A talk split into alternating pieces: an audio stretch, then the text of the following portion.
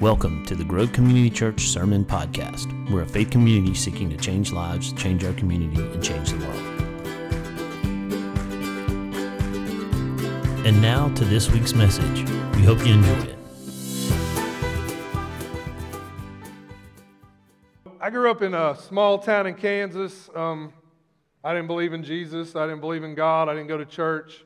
Some of you have heard my testimony. I'm not going to bore you with that testimony. Youth got to go too, sorry. Forgot that part. I wonder why I don't have a church. Um, so, I forgot where I was. Oh, so um, so I wasn't raised in this. Um, my life was about sports. I was going to play football, and I was going to do anything, step on anybody I could to get to that point. That became everything, and then it was taken away. And without Jesus, I didn't know how to handle it. I didn't know what to do. Because that was what I had put my life in. I thought that was my purpose. I thought that was my uh, calling. But it was taken away, so really I didn't get it. I didn't have a relationship with God, so I couldn't blame Him. So uh, I didn't know who to blame except myself. And so I went through my life. Um, that was in, uh, in nineteen ninety-six, April seventh, at about twelve thirty p.m., I, I, I knelt down and I surrendered to Christ. I had never been to a church that even told about forgiveness. I'd, never, I'd only been to church once probably my whole life, and that was with my grandmother. Um, but I didn't step foot in churches. I thought all the church people were weak. And all they did was cry on each other's shoulders and whine about how bad things were. It was a wrong way of looking at things, even though there were some. So I want to get into, uh, and, and I have a purpose for all this, and I'm going to tell you kind of what that is. Um, I've never been so nervous to get in front of people as I have today. And I, and I normally am very, I don't really care what people think, to be honest, but today, I'm bringing a message that hits me hard and has been hitting me hard for months. And I want to I want to bring it to you because God's brought me through it. And I guarantee there's someone in here that needs to hear this. Otherwise, he wouldn't have brought it. And I thank Todd for trusting me to stand before you. Most pastors don't do that. We have an awesome pastor that trusts the Holy Spirit. Most churches wouldn't let me stand in here. I don't have a degree. I don't have all the smarts that a lot of them have. But I do know this. God cares about me like anybody else, and He cares about you like anybody else too. So we're going to be in Isaiah. Y'all know Isaiah. Isaiah is a great prophet. Um, we're going to be in Isaiah forty-two. And I'm going to drive the guys in the back crazy because I jump all over the place, and they asked me what my scripture was. I gave them this, but this isn't really the key part of it. Um, but there's a lot of it, so I'm just going to jump around. I'll try to tell you. Someone hold up their hand if I don't tell you what where we're at. All right, so we're going to be in Isaiah forty-two. And if you've ever read Isaiah forty-two, the whole thing, he's talking about in the beginning, he's talking about the Messiah. If you know that, the way you know that is at the beginning, he says, "This is my servant," and he uses a big S, right, when he says that. But then we get into eighteen. So he's, you can read through that. I'm not going to read that whole thing. Plus, I would bore you um, because I'm not a very good reader. Um, but we're going to get to eighteen where it says, and I am going to read that. So the first eighteen says, "Listen, you deaf. Look, you blind, so that you may see. Who is the blind but my servant, little s?" That's you and me. Now he's talking to us. He laid it out what we were supposed to be like with the big S servant. This is who you're supposed to model after.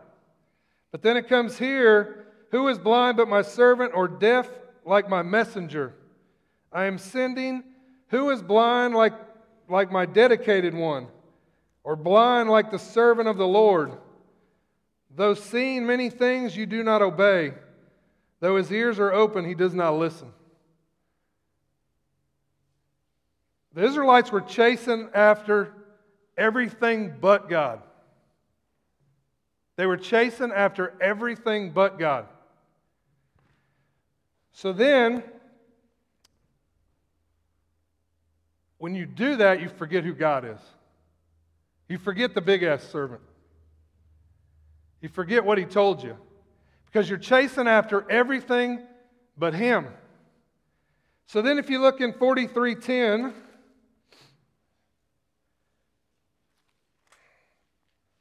he says you, he's going to remind you of who you are. He's going to remind me who I am. He says, "You are my witnesses," the Lord declares, "and my servant whom I have chosen." He chose you to be his servant. If you don't know him, you need to find him today, because he's chosen you. If you don't know him, he ain't chose you, because he's talking to the followers. And he says, "Whom I have chosen, so that you may know and believe me, and understand that I am he. No God was formed before me, and there will be none after me. I, I am the Lord, and there is no other Savior but me. I alone declared, saved, and proclaimed, and not some foreign God among you. So you are my witnesses," the, do- the Lord's declaration, "and I am God. Also from today on, I am he alone, and no one can take anything from my hand." He's reminding us of what we did when we was little s's, that we were chasing after everything but him. Those Israelites were chasing after everything but him.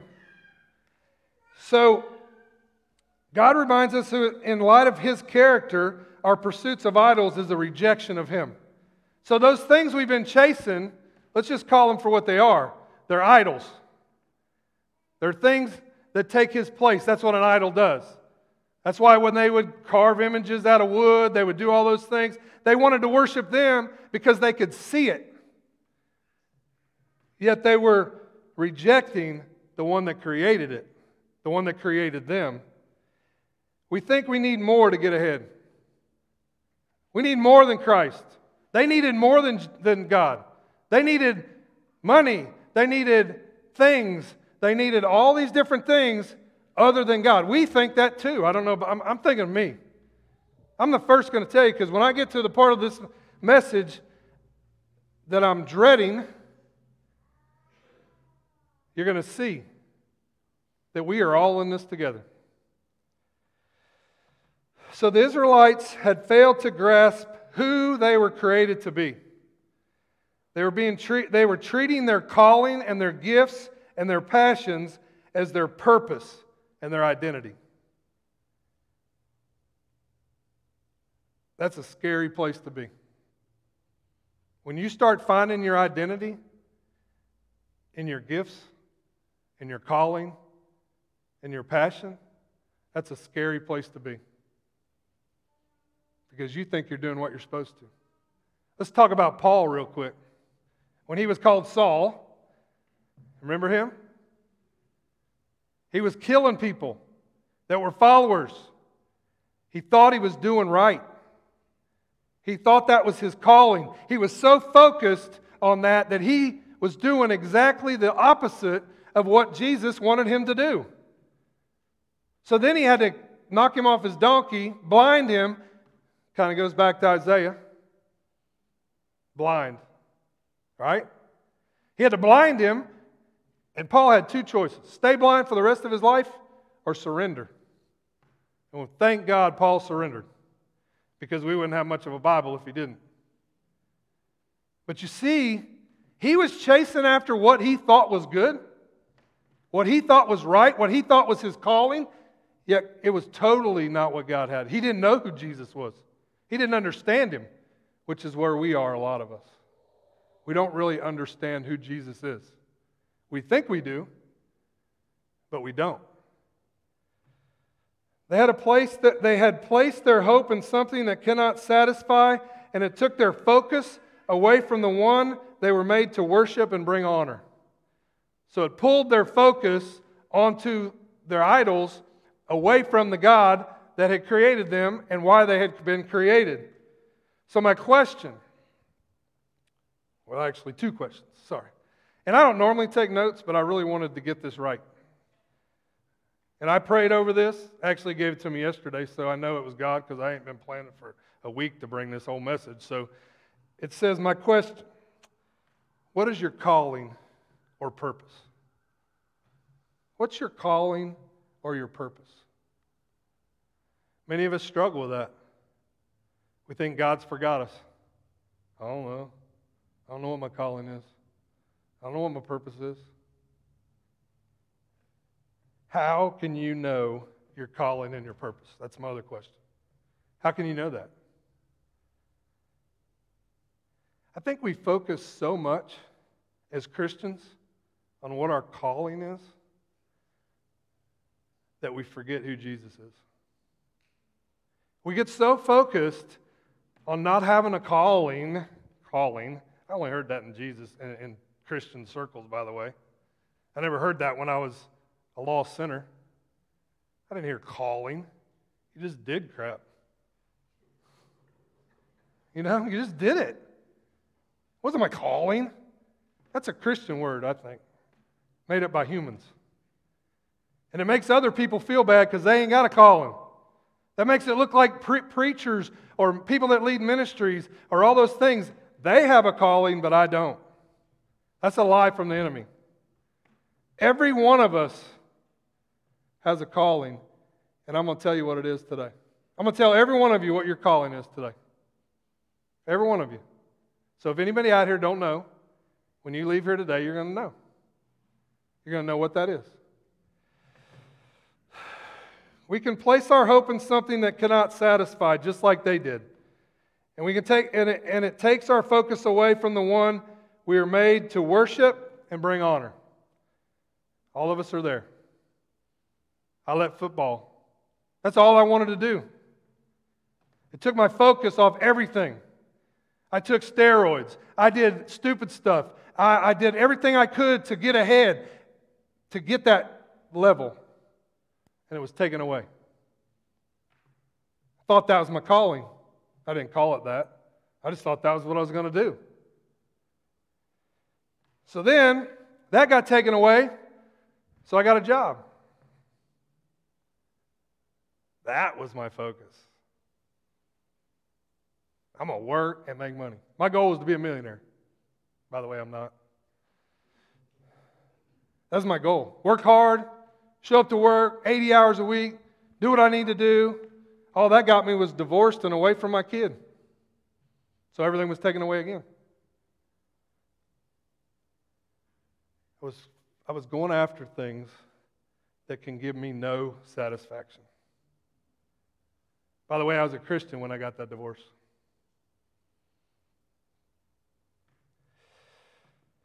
We say, if I get this job, if I get accepted into this college, if I move into this house, if I help more people, if I drive that car, if I just can make this amount of money, I'll be, I'll be there. I'll be where I'm supposed to be. I'll be able to focus on God. I'll be able to do the things that I always wanted to do. I'll be able to give money to people. I'll be able to do this. I'll be able to do that. What's your if? What's your if I? Not if. What's your if I? It's a lie from the enemy. It's a lie. Never make enough money. You'll never have a big enough house. You'll never have a nice enough car. You'll always want more. You'll always want more. See, we think we need something other than Jesus in order to be who Jesus called us to be. We need education. I need to get my life right. I need to do the right thing. I need to clean myself up. I need to quit drugs. I need to quit drinking. I need to do this in order for now I can focus on Jesus. No, it's not how this works. That's not the Jesus I know. But you know what? I did the same dang thing. I did the same thing. I read this Bible front to back multiple times. yet I still miss it. I still don't get it. I still don't understand it. We think if we get fulfilled with these things and find purpose in them, we'll be satisfied.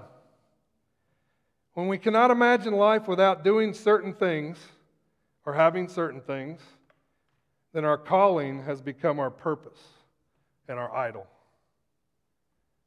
You get that job, and now it becomes your purpose. How many times, men especially, hey, what'd you do?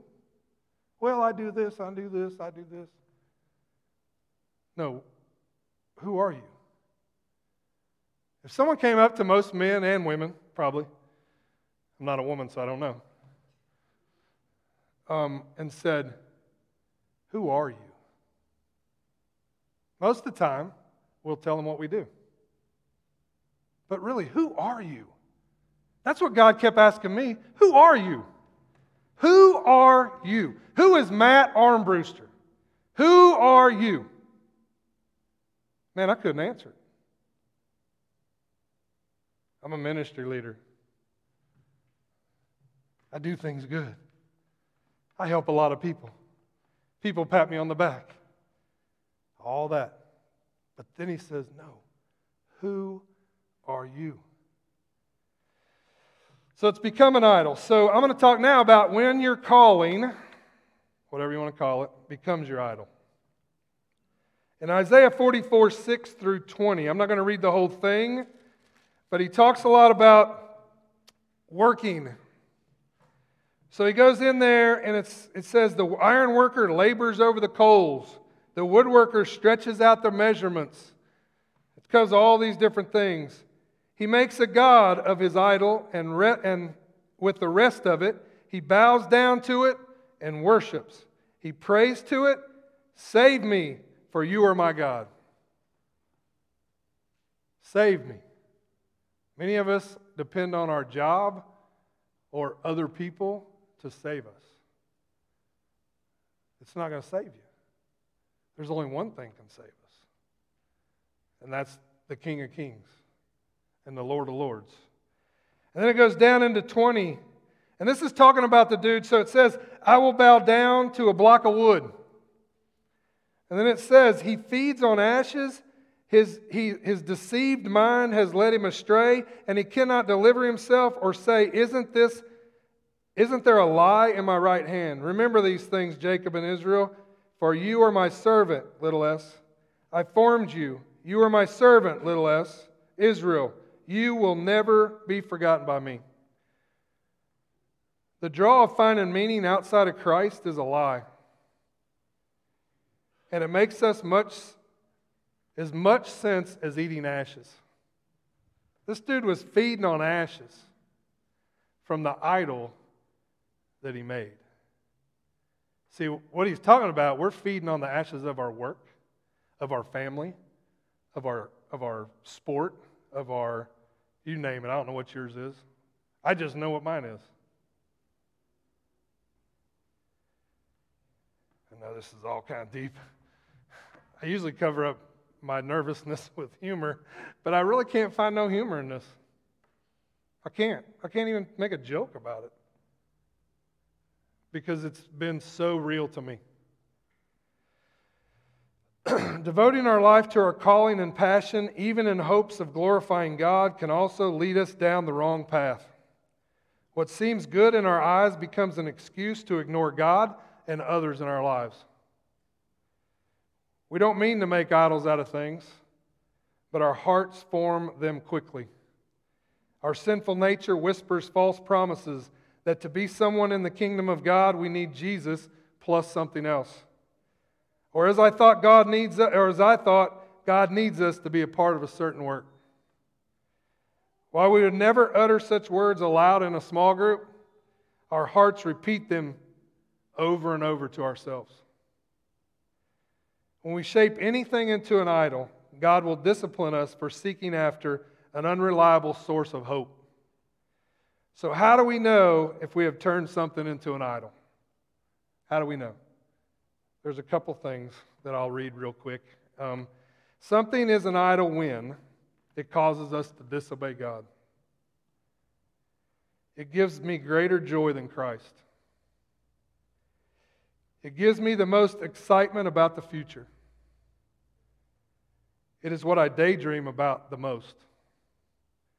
It is what I most enjoy talking about. It is what I fear losing. It is what I most enjoy reading about. It is what I most love spending money on. It is what I look for, look to for heart rejuvenation. It is what I most enjoy spending time on. Those are ten things that you can figure out if you have turned something into an idol. So why am I talking about this? This is the part I don't want to talk about. But I'm going to anyway. Because that's what God told me to do. So I don't want to disobey Him. Um, I had become like the Israelites. Some of you don't know me. Some of you do. Some of you know what I do. Um, God has been removing some idols from me for the last six months. So because of His love, it's because of His love for me and my blindness towards Him. I have repented of this, not confessed, because confession's easy. I can say I'm sorry all day long. But repenting means turn from it. That's a difference. Confession's easy. I mean, I can say, I probably said I'm sorry a thousand times. I can repent of finding my meaning in what I did and the pride of believing God needed me to accomplish His plans. The sin of neglecting my family, holding on to the past mistakes and trying to make up for it. This had caused turmoil in my relationships and caused me to lose focus on my family, others, myself, and my Savior. My calling had become my purpose, my idol, my escape. And I explained it away every day. I'm helping people. I'm doing what God called me to. No, He called me to bring honor to Him. And when we neglect our families, and when we don't do what we're supposed to do for them, then we are not bringing honor to God. That is not how God wants us to honor Him. He wants us to honor Him by trusting Him. I went. Th- I can't tell what six months. Six months. This last six months, I have grown so much. We had this question in our small group. What are you looking forward to in twenty twenty-three? You know what I'm looking forward to? Letting God lead. He's a way better leader than me. I didn't think I had I could ever leave Ransom because it would die without me. I didn't think I could ever not be there because it would die without me. Those people couldn't do it. That's my job. You know, I, I made a lot of mistakes in my life. And I was trying to make up for it by good. You know, weigh the scale. My scale was way down here with bad stuff. So I had to do a lot of good things so I could get it back. That ain't how God works. God forgave me on April seventh, nineteen ninety-six at twelve thirty p.m. He forgave me. He forgot all that. Yet I was still trying to make up for it by doing good. I had turned my men and women that I deal with every single day into a commodity. They were a commodity because they were feeding me. They were feeding my pride. They were feeding who I was. They were making me make up for what I had done to God, what I had done to other people. And that I used them as a commodity. I had to apologize to them because that's not who they are. They're not a commodity. They're a person who I get to hang out with every day that teach me how to be a better person. Yet I thought I was doing good. I didn't do things with my family. I didn't do things with Tara. Tara's not here today because she wanted me to be able to be real. I appreciate my wife. My wife, be careful what you pray for. I prayed that she would tell me exactly how she felt, and then she did. And I didn't like it. Because first, the truth will set you free, but first it's going to piss you off. I denied it. I had really become an addict to doing good. I was addicted to it. I'm Matt Armbruster. I'm an addict. I had become an addict to doing good. It fed me, and I started getting fed from other things besides God. And that's wrong. That is wrong. And I know that, and He's forgiven me, and I'm moving forward. And it has been the most freeing thing I've ever experienced in my entire life. More freeing than the day I got on my knees and accepted Christ. It has been the most freeing thing I've ever experienced. I no longer have to do it all. I have to let Him do it. I'm not good enough to do it all. It's a daily choice, though, because I still feel myself sometimes slipping back in. Because, see, when, when, when I was um, cutting grass, I used to have a lawn business. I mean, if I could go through the list of things I've done, you guys would be amazed. Um, they, none of them worked. But anyways, I did a lot of things. So there, I threw a little joke in there. Um, so no one ever came up and said, "Oh, Matt, you're the best lawnmower in the world. Or you're the best weed eater guy I've ever seen." So I never really built up in that. But I have that every day with what I do now. And I loved it. I loved it. It made me feel like I was somebody, right? But God told me, nah, I'm somebody. You're just a, I can do this without you. I could have done it without you. If you just said no, I'd have found someone that did. That's kind of humbling. So your calling is to praise and honor God. See, I just told you what your calling is. That's your only calling on earth, is to praise and honor Him. That's it. Kind of simple, isn't it? Because when you do that, all that other stuff works. It just works because you're bringing honor to Him. At the center of, of Israel's idolatry was the too small view of God. And sometimes this can be true of us all. We have this really small picture of who God is. We have a very, He's huge. He can do anything. He can raise people from the dead. Can you do that? He said you could. He said, "You'll do greater things than me." He said, "You'll do great." But see, the key to that is not you. Him through you will do greater things than that. See, we want to try to do it on our own. You cannot, man, take care of your family. You can't do it. You can't provide for your family. Only He can. You might think you are, but when you start taking credit for it, that's idolatry. You don't do that. Ladies, you cannot take care of your home or your work, and you can't do that either. Only He can. You cannot meet the needs of your husband. Only He can.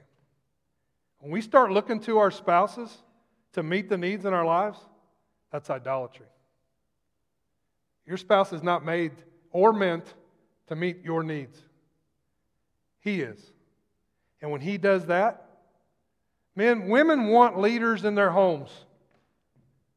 They want spiritual leaders. The enemy does not. So when you think you can't pray with your wife, that's an enemy. Because, man, he wants, they want it. I mean, I'm speaking for, I'm not a woman again. I'm just speaking for my life. They want that. We can fail to see God for who He is and turn towards something else we deem better.